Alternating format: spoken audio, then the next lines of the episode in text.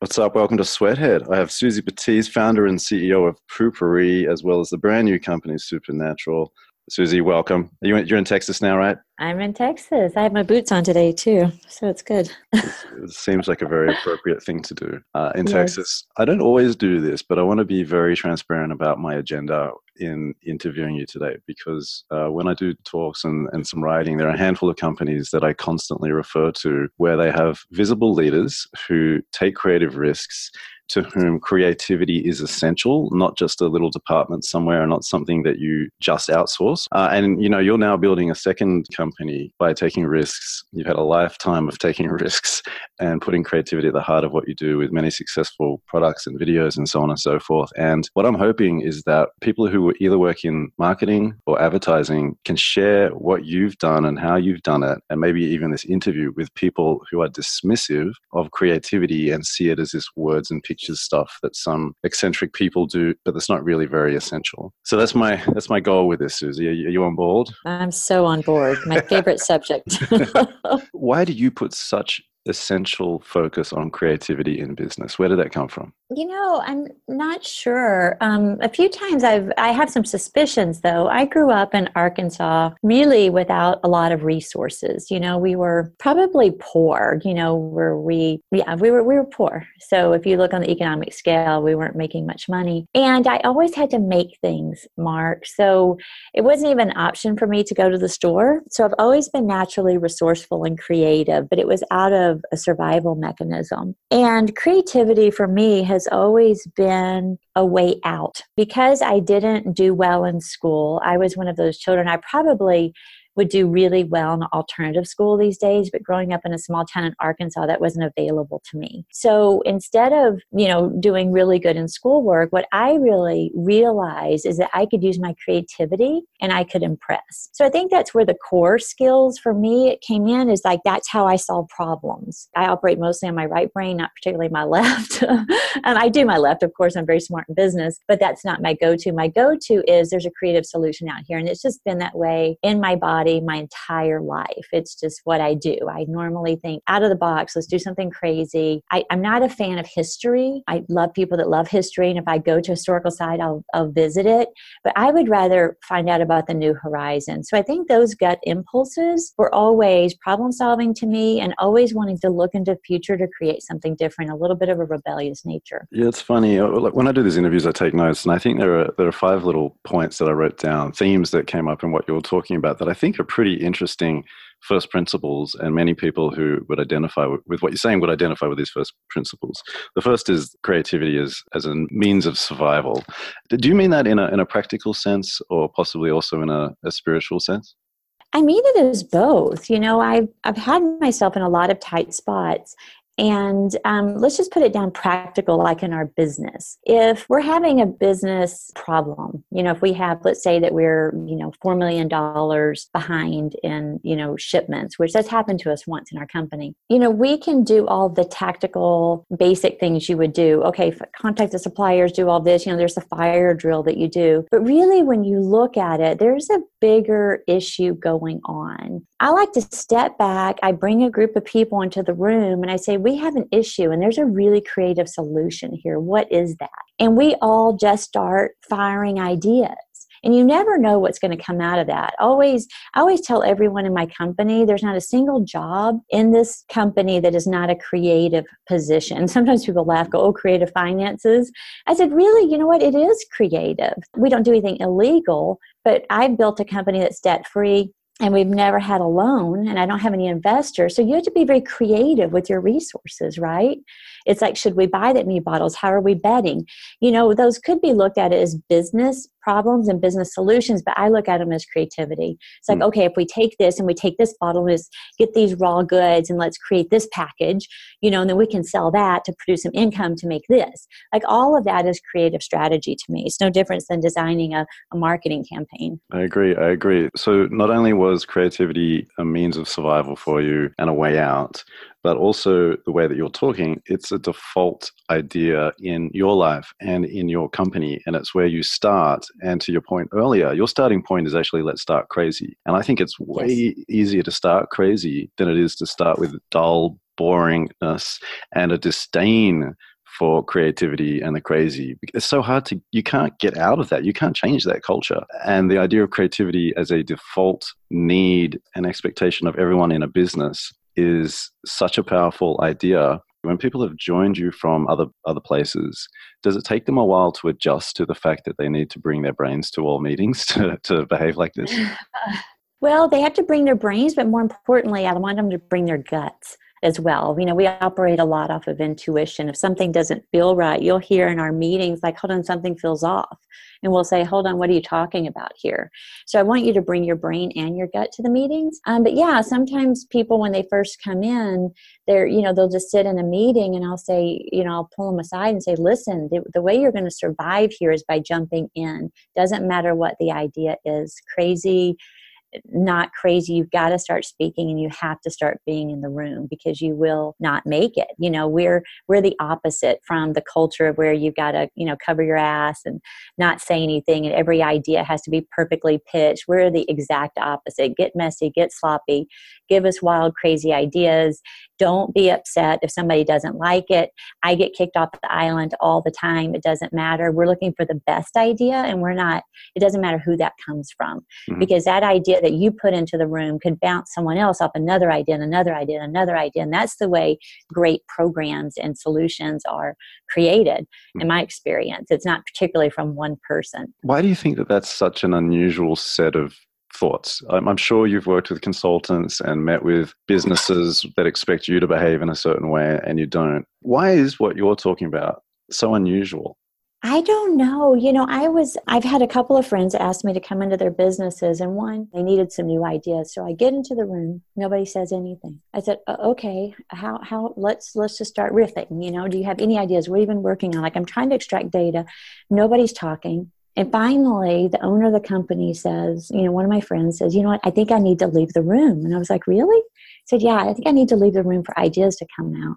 I thought that was so bizarre. And what I realized is that that's a culture where the person in charge is invested in their idea being the right idea or in somebody not being used to being able to share their ideas or their ideas are always getting shot down and I, I, I was shocked. I, I, haven't been in a culture like that in a long time. And people tell me that that's the way a lot of cultures are. Mm-hmm. So we're exactly the opposite. I think it's because in corporate America, you know the the number one strategy you have to have as a survival skill is to cover your ass. Um, we're breaking out of that now. That's the reason we have so many startups which i love and so many entrepreneurial businesses is we're kind of saying you know screw that. Let's do it differently. Well doing it differently means not bringing all those corporate strategies and tactics into the smaller business. You enter a room with that history that reputation and a sense of power do you try to bring everyone into, I guess, a King Arthur and the Round Table type of situation where everyone's equal might not be the right word, but at least honored and respected. And, and what are your t- techniques for that? How do you break down those awkward silences? Well, we don't have those in our company, but what I did then is I just said, listen, I said, all ideas are equal here. We really, and I explained to him my process. So, my process is we have to throw a bunch of things into the middle of the room and, and kind of get our juices flowing, okay, our creative juices flowing. Once we do that, we can start picking one or two that we kind of like to start riffing on it even further. But at the beginning, we just need to kind of get some ideas. And so they slowly started putting ideas out, you know, and then I could see that they would get excited when they shared an idea. I'm like, okay, that's great. And does anybody else have anything? Okay, this. So I just sort of started extracting things from them and I would say, okay, which ones do we like to riff off of here? You know, where did you feel excited? I noticed we were excited about one, two, and three. Do we also feel excited about that? And they're like, yeah. I'm like, okay, let's explore those. So I was just guiding people and what do you have? So I would just narrow them down into a funnel, right? It's like, okay, now ideas about this idea you know how could we go off that how could we expand on this idea how do you see this playing out and it really was an extraction process I don't know how they do it beyond me being there. I think it starts at the top with management not, you know, for me, I have the culture. My team knows the worst thing you can do on my team is be a brown noser. Like it's just that I can't stand that. I like the people that go, I don't like that idea. I'm like, okay, why? What do you got? What do you have that's better? That's just the culture I've built here. So mm-hmm. in our room, it doesn't matter whether you're VP, it doesn't matter whether you're the CEO, you're the founder. They know that we value the idea. We don't mm-hmm. care who it comes from. And also, it's not one person's idea.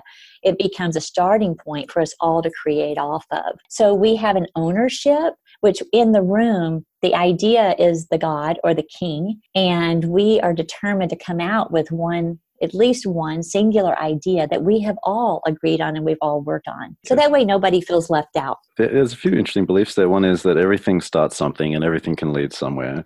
There's also what I, I, think when you're coaching people around, I don't like it, someone's not saying, I don't like you. They're saying, I don't like the idea that you shared. And that's not a personal criticism of you, but I'm also going to be responsible enough to put down my own reasons why, knowing those reasons could also get rejected or lead somewhere completely new, right? Exactly. It's just an idea. That's another thing is we take it so personal. You know, these ideas aren't ours. They're just we're channeling through it. You know, sometimes we wake up at 3 a.m. Sometimes I sit in a room I don't have a single idea. Sometimes I have a hundred. You know, I really can't control that. That's why we put a lot of people together. But it's the idea that is the king. It doesn't matter whose mouth it comes out of. Mm-hmm. Uh, and I, I, I want to suggest additional context as well. You mm-hmm. have high expectations right? So, on the one hand, the idea that all ideas are equal and everyone can be equal in a room is true. However, the team's goal is to get to a novel, exciting, captivating, scary idea. Is that right? It has to be epic.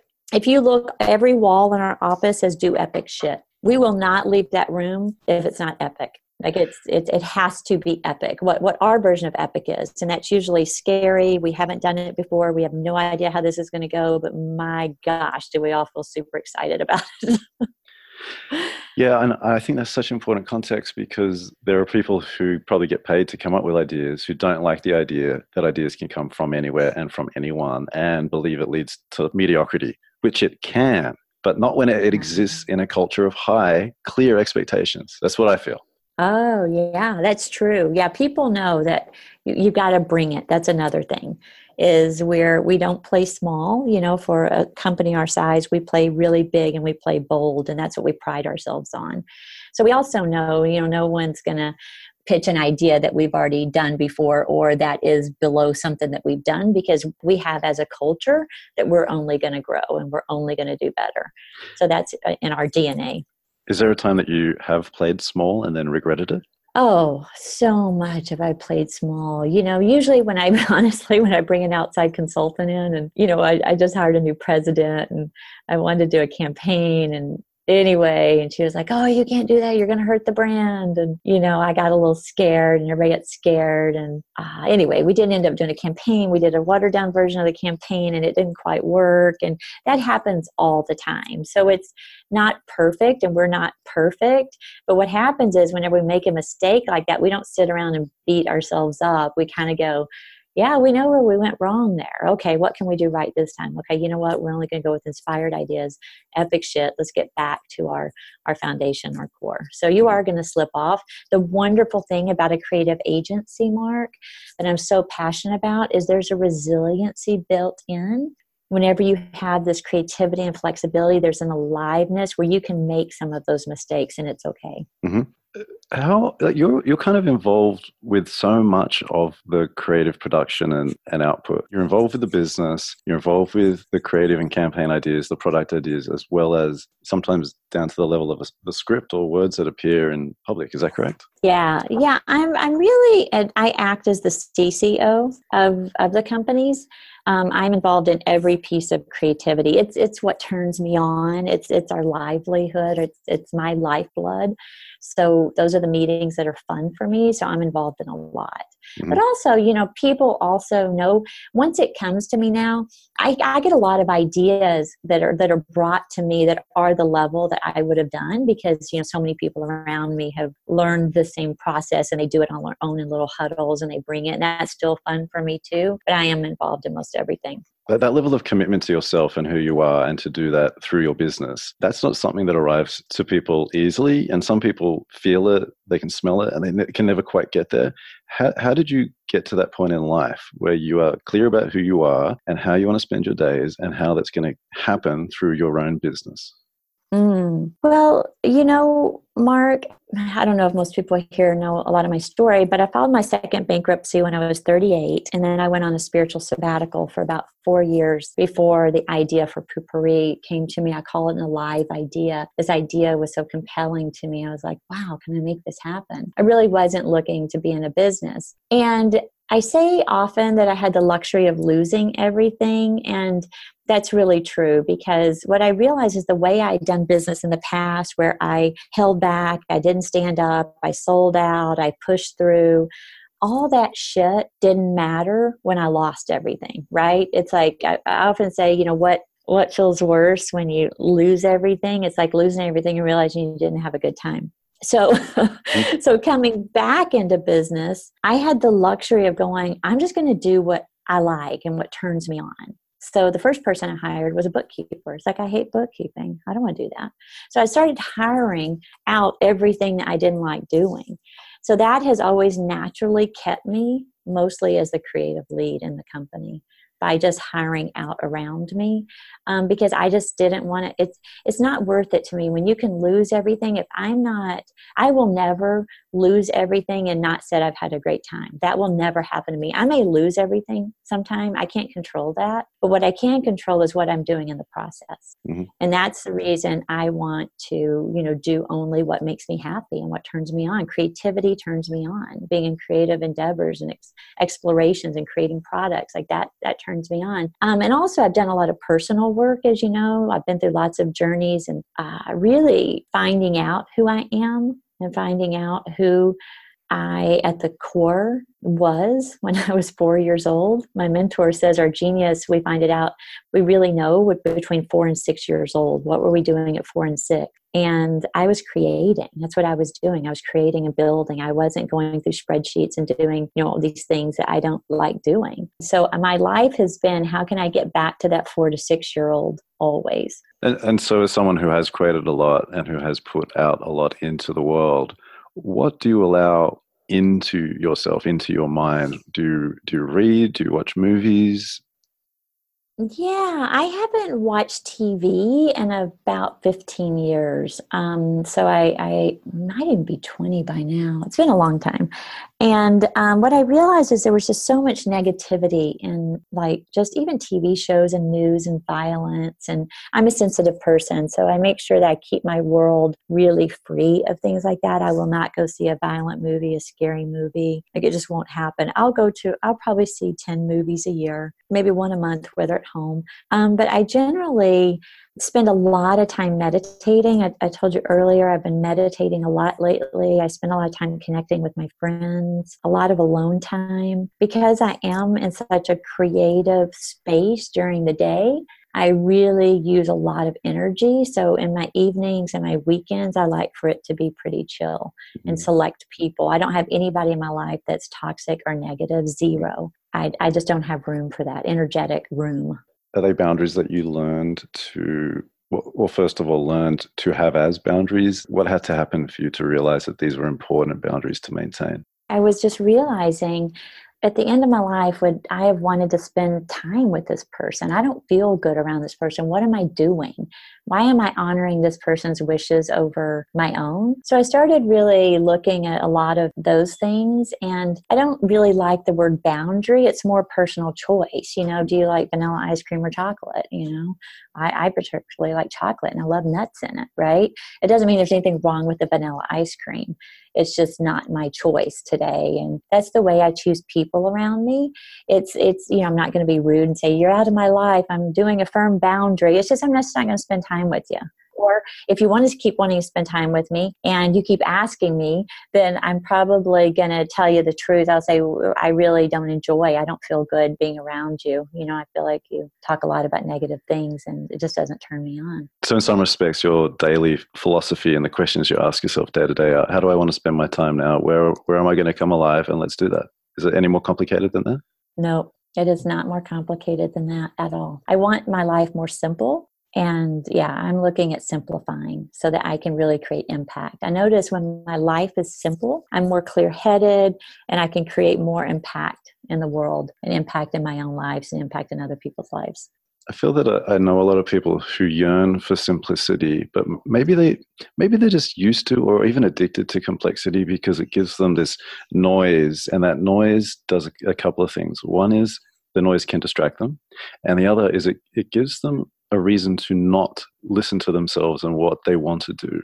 Did you have a part of your life that was way too noisy that you're now able to refer to as not what you want, so that you can do the complete opposite and focus on what you want? Or is this, did you arrive at, at this way of being very differently? Yeah. You know, first of all, I think the complexity starts in our minds. I think the stronger our minds are, the more complex that we can be. That's the reason I really practice mindfulness and meditation to realize there is a voice in my head. I, oh my gosh, I'm reading a great book right now. I don't know if you've read The Surrender Experiment by Michael Singer. He's the guy that wrote The Untethered Soul, you know, one of the famous kind of spiritual books. But what I really enjoyed about it is it reminded me again um, of the narrator in my in my head we all have that narrator that has an opinion.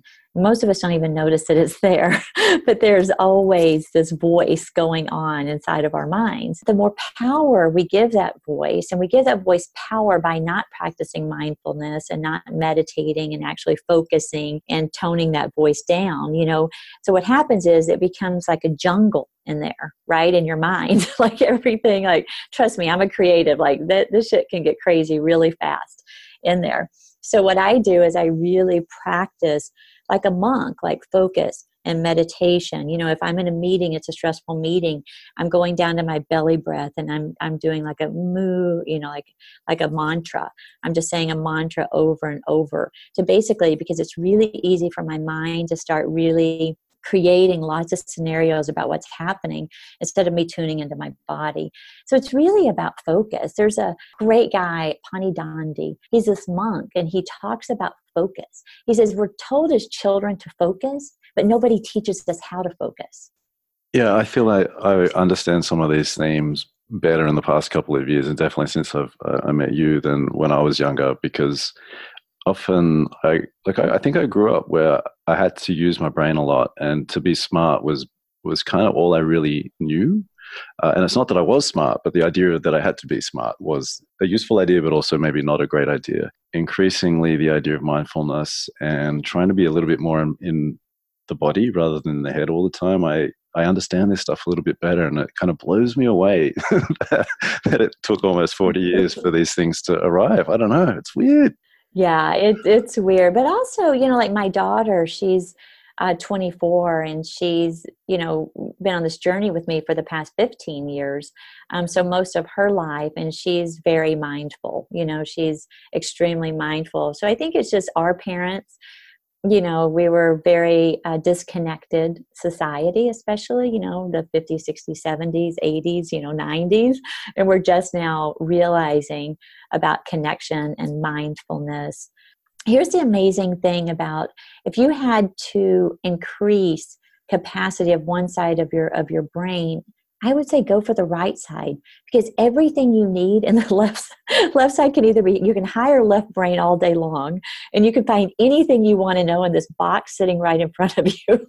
but creativity, that's the reason it's so valuable is because it's so under exercised mm. in our society. Actually, I believe that creativity is going to be the next riches that we need because we have so much data and so much information. What are we going to do?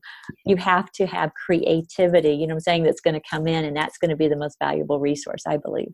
Yeah, I, I totally believe that and support it and kind of have to have to believe it in some respects. But and it's, it's interesting because there are people like Edward de Bono who've been pushing this idea for probably 50 years now and trying to get creativity into school curriculums, not just art, but like a deeper sense of art and, and lateral thinking. And I just, I don't know if it's happening, but fingers crossed that it will. What, you know, you mentioned growing up in Arkansas and you live in Texas. Do you have any observations of the attitudes towards creativity in that part of the world for people who've never been there? What is, what, what is it like to be a creative spirit in that part of the world? it's like you're a unicorn. yeah, I you know I see creativity starting in Dallas. You know, it's it's becoming actually a pretty cool city. Um, it's taken you know for the past 40 years of me being a creative, it's been a pretty lonely journey. Um, and it's one that's only um, increased within my being. You know, uh, I've just gotten stronger with it. But it's really not the norm. Everybody that comes into our office, number most people will tell you when they work here that they grew as a person. I'm not as interested in people's like careers. You know, we do epic shit. They're going to get notches on their resume. That's going to be it. But I really want to talk about personal development. We have a lot of mindfulness classes. We talk about creativity as a as a super skill. Um, so I believe that I can affect people. I can do this. I can talk to podcasts into the world about being a creative individual and how you can actually be successful being creative. And that's about all I can do. But it's a pretty, it's not very, yeah, I wouldn't say generally that the MO around here is creativity. Mm-hmm. Yeah. It's very conservative. okay, and and I know you said I know you said that you're not that interested in history, but do you have a sense of why that's the case? I think it's just conditioning, you know, being so super conservative and conditioned, and here's the way you do things, and not having enough rebels or trusting the rebels enough that have broke the system.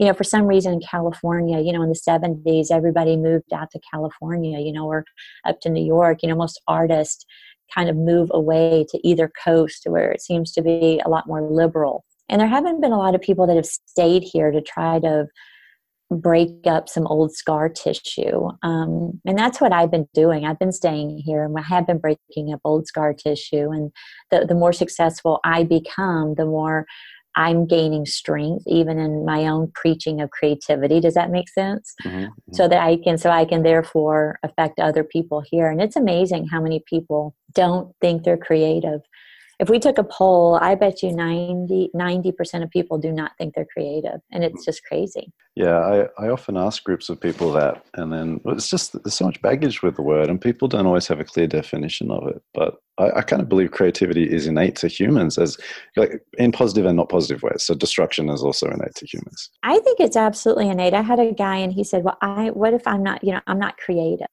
And I said, Okay. I said, Will you do a little exercise with me? He said, Yeah. And I said, What do you want for dinner tonight? He's like, well, I don't know. I said, think about it. What you, seriously? Like, we're gonna go out to dinner later. What do you want? Tell me about it. And what would you love for dinner tonight? He said, you know, I'd really love a roasted chicken and mashed potatoes, and then I'd love corn on the side. And I said, right there. And he goes, what? I go, right there, you're creative. You just imagine that meal in your mind. Mm. like that right there is creativity. Mm-hmm. Keep doing more of that. Can you tell us a bit about how Poo-Pourri's Girls Don't Poop came to your mind and your team's mind. Tell us about that experience. Yeah, so I was in an ayahuasca ceremony and um, I was doing the ceremony. Uh, anybody that's journeyed in these um, shamanic medicine journeys, you don't particularly get to choose.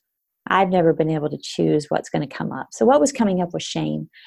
And I went through several levels of shame, you know, societal shame, just shame in our civilization, shame of being a woman, sexual shame, body shame, went all the way down to conception, you know, that my mother and dad had, um, they were 18 years old when they got pregnant and they're in a conservative Christian town in Arkansas. You can imagine the shame that they must have felt.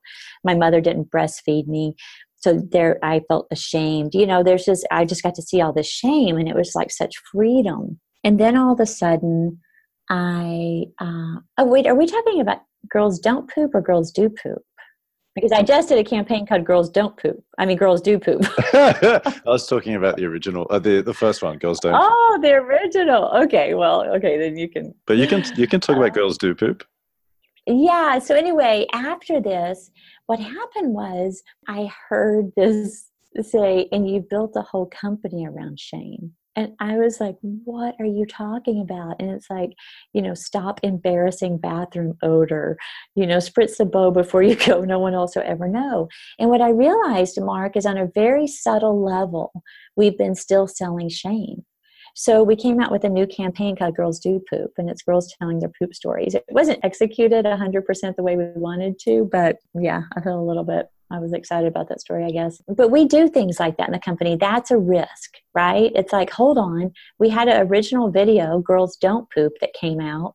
Now we're going back and saying, hold on, girls do poop. Doesn't that seem like you're a contradiction? To you know the entire world. And it's like well we have new information five years from now. You know what? We didn't even realize that making fun of embarrassing bathroom odor is still selling that it's embarrassing. So we've shifted a lot of our perspective of that. When you have an ayahuasca journey like that that reveals something to you that you that you think you can use in your work how do you how do you bring that to the office well just like that i came back on tuesday morning and i pulled our creative team and marketing team together and i said here's what just happened and everybody's mouths dropped open and they were like we feel the truth in that and I said, So what are we going to do? And they're like, Well, we're going to shift it. We're going to change it. We're going to look at the way we're talking. What are we putting out there? So, really, we've been doing a deep dive in our company about what what are we saying as a company what's our responsibility what are our messages so you'll see lots of new stuff coming from us in the future based mm-hmm. on that but mm-hmm. it's a very open transparent conversation and they can do with it what we want i don't have a um, I always say we're a democracy here you know everything's equal and we all we all vote kind of do we want to move forward with this? Is this something you feel as a brand that we need to pay attention to? And everybody hands down said yes, which was radical.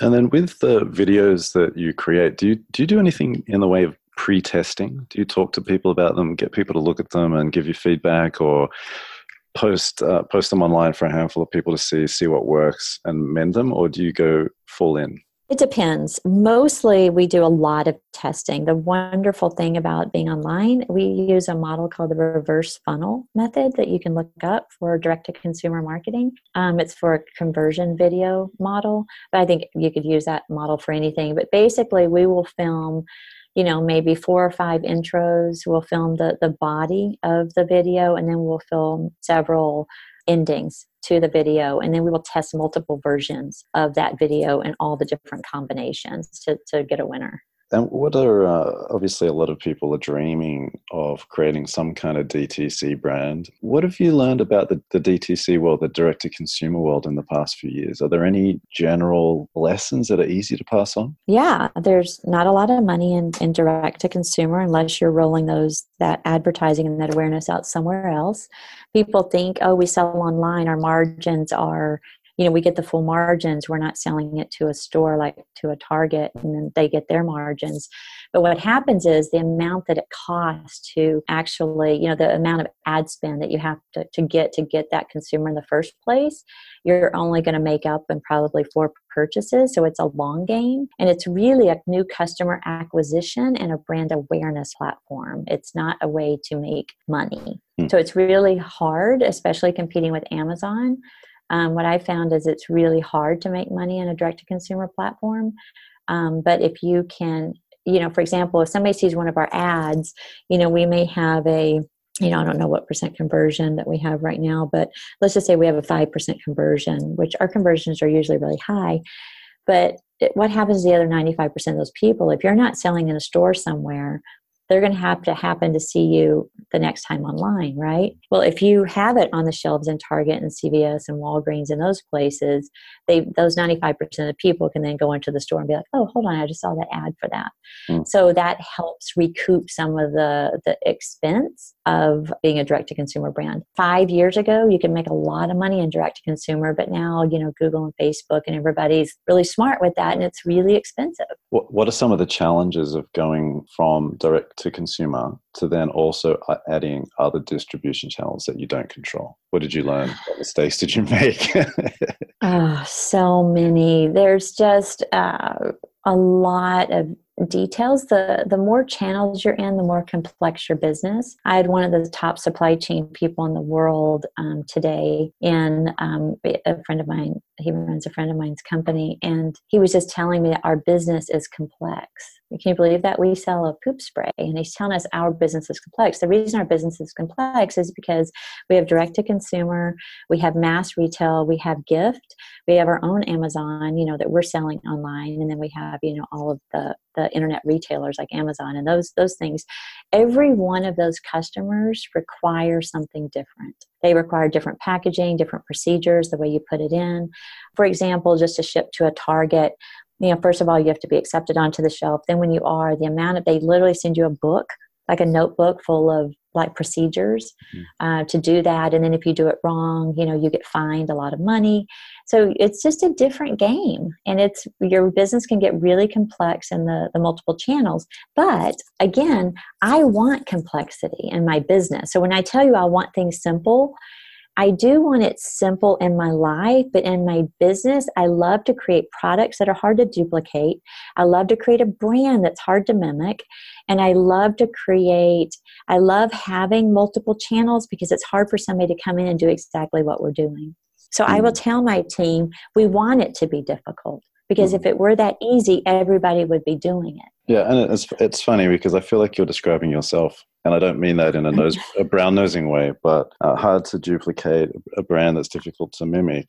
And I, I think what I'm trying to get to is that often when people who identify as being creative try to work out how to put themselves into the world and succeed, when they talk about their businesses, they are often talking about themselves. do you ever yeah. catch yourself doing that? Where you're like, you, you, do you ever catch yourself in a meeting where you're describing something about the business and you're like, oh, I'm talking about me? Oh, that's interesting. I have. I have. Sometimes when they'll do the who is, like who is Poo-Pourri or who is supernatural, I'll be like, that sounds a lot like me.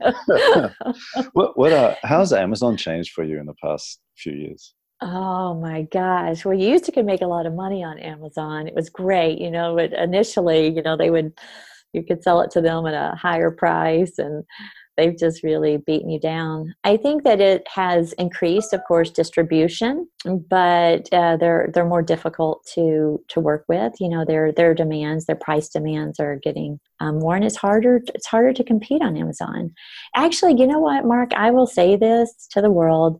It's really it's it's on one hand, it's easier now to market than ever on the other hand, it's really difficult to get through the noise and mm. compete. There's a lot of noise, which is why we need to be more creative. Tell us a bit about Supernatural. It's really interesting. I call her my love child because I was just seeing if I could create this. It was just a fun project that I was doing on the side. And um, my mom died of MDS, which is caused by chemical exposure, turns into leukemia. And um, I learned that it's caused mostly by benzene. And benzene's in gasoline, Coke cans, cigarettes, so don't be smoking people. And household chemicals, right? Mothballs and lots of cleaning supplies. You know, I've always cleaned my house like with apple cider vinegar and baking soda because I've always been more of a not more, but you know, I've leaned towards the natural products and natural things, even if I have to make it myself. But what I realized when I started looking on the shelves it's like most natural products really aren't even natural. They have synthetics in them. And then I started wondering somebody came to sell me a bottle and it had twice as much plastic. It was made in Amsterdam. Uh, the number one, you know, I kind of do, you know, green cleaning line was buying this so that this bottle had twice as much plastic. It wasn't recyclable. They had to fill it in Amsterdam and ship it to the United States for an air freshener, which you're talking is 95% water and they did it because you could spray at 360 360 degrees. And i was like that's not acceptable. Why are we doing this? And, and what are we doing? So i started started looking at concentrates and natural products. And i worked with a hippie chemist and her and i played together on the side and we created these amazing formulations. I knew i wanted to be concentrates because i don't want to ship water and we have a 100% natural, lowest carbon footprint um, cleaning product that's absolutely beautiful and stunning. It's based on aromatherapy. It will literally transform your cleaning experience.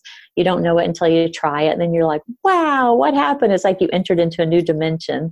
Mm. Um, yeah, so that's supernatural. That's the long story, but mm. she's a really beautiful love child of mine. But, you know, honestly, when we talk back about creativity and launching, she's a direct to consumer brand. So when I tell you how tough it is, I have experience in this and I'm telling you it's tough, right? Mm. I'm not telling you that to deter you. I'm telling you that because I'm struggling. So we're actually next week bringing a think tank in and with ourselves and uh, with a couple of experts out in the field. And we're trying to see how we can disrupt, and I hate that word, but how can we do direct to consumer different than you right. do it right now? Are you, are you finding it hard to break through the noise that you mentioned? It's not really the noise. We haven't tried to break. You know, we're we're doing really well. You know, we've had tons of PR and people are loving the brand. It's the the cost to acquire an initial customer is so high that you have to go, wow, will this pay off? And I know it'll pay off with Poo-Pourri, but Supernatural is a brand new brand, and I have to look at how much do I want to invest in these customers. You've mentioned a few times through through the chat about trusting your gut uh, and the role of intuition in your decisions. For someone who's not used to being allowed to trust their gut, even though they might have a loud gut, how would you coach someone into listening to themselves better? I tell them listen to your gut, but go online and pull the data that will help explain what your gut's feeling. And that way you can be like, you know, I, I had a feeling about something. So I went and did some research and here's what I found out. That's going to be a lot more accepted in a conservative, it's sort of like you're backing up what your gut says. Mm. I wasn't taught to trust my gut when I was young. Actually, we're most of us are conditioned out of it. We're conditioned from a very young age. Oh, it's fine. Don't worry about it. There's no scary monsters. You know, you're making it all up. Uncle Bobby's fine. You know, don't worry about it. You know, go go to that party. Nobody's going to like you. You know, we're just eh, by the time we you know get to second grade, we've you know we're zombies we're robots just doing what everybody tells us to do. So then all of a sudden you whip it on you oh but you need to trust your gut. It's like what gut? Um, so i believe that we have to train children from a young age or we have to tell people to start noticing those really dense feelings. Like for example if something's really bad you'll normally feel a big heavy kind of thump in your belly. Like oh boy oh no. And if something is exciting, that kind of gut, then you'll kind of feel tingles. You always hear people go like, "Oh my god, I have chill bumps." You know, some people say like, "Feel the chills," you know, "Follow the chills," those sort of things. Mm. So I I usually take people from those really extremes. You know, if you're walking down an alley and then all of a sudden you feel a thump in your gut and you hear footsteps behind you, what are you going to do? And they're like well my radar's are going off. Exactly that's your intuition. Mm-hmm. so i start teaching people about those kind of gross levels and then you can just start kind of fine tuning and once you can admit that these gross levels happen you know these really far away levels happen then you can start bringing in more and more. If you have a feeling about something go research for example, we had a guy in our office, he was scamming the company. One of our employees said, Suzy, she came to me, she showed me the guy had been in prison. Anyway, it was just a, a, disaster. Somebody forgot to do a background check. Anyway, the, the, and I said, Oh my gosh, how did you know this? And she said, Something didn't feel right. So I went online and I investigated. She said, You've always told us to trust our gut. I was like, Yes, thank you. But mm. that's an instance where that literally saved our company. So I think it's creating number one a culture. Start talking to people about it. Start saying, I don't I have a feeling. Something feels different. And see how people respond. Like what are you talking about? I don't know. Something feels off. Mm-hmm. and then start looking and going could there be something going on here that we're not looking at? We're not seeing. And I believe if you can start even within your own team if you run a team or if you're with a boss telling your boss like hey if something doesn't feel right would you want to know about it? It's like yeah what do you mean feeling? I don't know. Sometimes I feel things and just start some of those conversations. Mm-hmm. If you ask Richard Branson, I, I'm, I'm going to bet you money this would be a really good book if you want to write a book. Go ask these top entrepreneurs. They are going to tell you that they operate a lot off of intuition. Most people in high places do that yeah. I've met. Yeah, yeah. Uh, I, I, would like that to be true. It feels true to me. Uh, what what about your philosophy around parenting? You've obviously you've gone through a lot in life. You've created a lot. How did you reflect that in the way that you approached parenting? Mm. You know, parenting is one of those things where I always say my children survived me. You know, the first 38 years of my life was um, pretty crazy. But uh, the way I've approached parenting is all of my children are completely different. They're all completely individuals. So I have really supported their creative endeavors, um, no matter what it is. My older son, he's a rebel, and he was one of the first guys, you know, doing blockchain uh, meetups because he thinks we need a new financial system. I've always supported him. He does really well now in crypto, but he's done it because he believes we need a new financial system. That's his passion, is being that rebel. And I've taught him if you're going to be a rebel, be a rebel to create change for the good, right? it's like don't just you know go paint somebody's wall. That's not cool. The same thing with my um, my second son. He's a he's a management major but an engineer and then my daughter's an artist but i've always talked to them about life is short. Do what you want. Don't listen to people on the outside because at the end of the day you have to live with yourself and that's it. You know you don't have to answer to me. You you are the one that's going to carry yourself in your body. So you be true to you. And i really have done that my entire life with my with my kids. I, I can't say I was a truly strict parent, but I wasn't super loose either. I tried to teach my children to do not harmful things you know? Like don't do mm-hmm. anything illegal don't do anything harmful and uh-huh. yes express yourself as much as you can and be an individual because that's what we need more in the world. We don't need more people like other people. We have mm. too many of that. My kids would tell you i'm a great parent. That's where i'm really hard on myself. I wouldn't say i'm a parenting expert at all. I love the idea of trying to work out how to live with yourself because sometimes if your brain's a little bit busy, you're the hardest person that you have to live with. That's it. And uh, yeah. it's, it's, amazing to see how you've built a life and several businesses around it. So it's uh, it's been wonderful to hear your stories and wisdom. How are you going to approach the rest of your life? Mm. You know, I'm I'm 54, and I I didn't realize that until the other day. I asked this girl about her warm up suit, and she said, "What?" And I said, "I like your warm up suit."